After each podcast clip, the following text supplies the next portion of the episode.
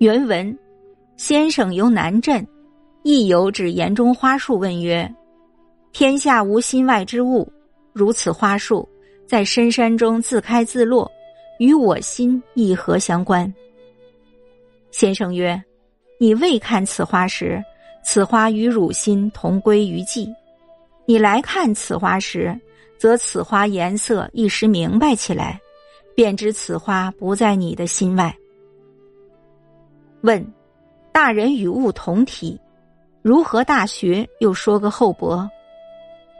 先生曰：为是道理自有厚薄，比如身是一体，把手足撼头目，岂是偏要薄手足？其道理何如此？禽兽与草木同是爱的，把草木去养禽兽，又忍得？人与禽兽同是爱的。在禽兽以养亲，与共祭祀宴宾客，心又忍得？至亲与路人同是爱的，如单食豆羹，得则生，不得则死，不能两全，宁救至亲，不救路人，心又忍得？这是道理，何该如此？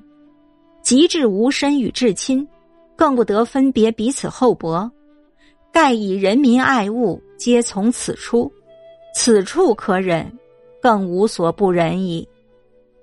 大学所谓厚薄，是良知上自然的条理，不可逾越，此便谓之义。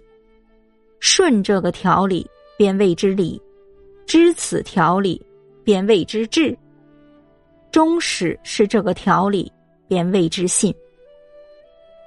又曰。目无体，以万物之色为体；耳无体，以万物之声为体；鼻无体，以万物之嗅为体；口无体，以万物之味为体；心无体，以天地万物感应之是非为体。译文：先生游览南镇。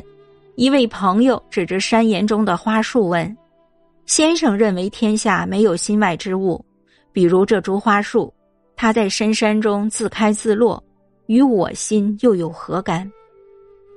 先生说：“你未观赏这树上的花时，此花与你的心同样寂静；你来欣赏这树上的花时，此花颜色就显现出来。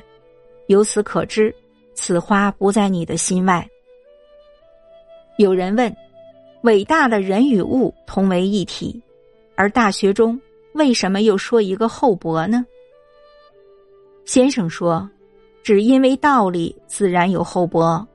例如，人的身是连为一体的，如果用手与脚去捍卫脑袋和眼睛，难道是非要薄待手和脚吗？理当如此。同样，对禽兽和草木一样有着爱。若用草木去饲养禽兽，又怎忍得？对人和禽兽一样有着爱，若宰杀禽兽以奉养亲人、祭祀祖先、招待客人，人心又怎忍得？对至亲和路人一样有着爱，若只有一箪食、一豆羹，得到它就能活，失去它就会无，但又不能同时拯救两个人。此时就宁愿欺路人而救至亲，人心又怎忍得？道理本当如此。至于我自己和骨肉至亲，更不能分厚此薄彼，因为对民的人及物的爱都从这里产生。若此处能忍心，则会无所不忍了。大学上说的厚薄，是良知上自然而有秩序的，不可超越。这就称为义，遵循这个秩序就称为礼，明白这个秩序就称为智，自始至终坚持这个秩序就称为信。先生又说，眼睛没有本体，他就以万物的颜色作为它的本体；耳朵没有本体，他就以万物的声音作为它的本体；鼻子没有本体。他就以万物的气味作为他的本体。嘴巴没有本体，他就以万物的味道作为他的本体。心没有本体，他就以天地万物彼此感应中的是非作为他的本体。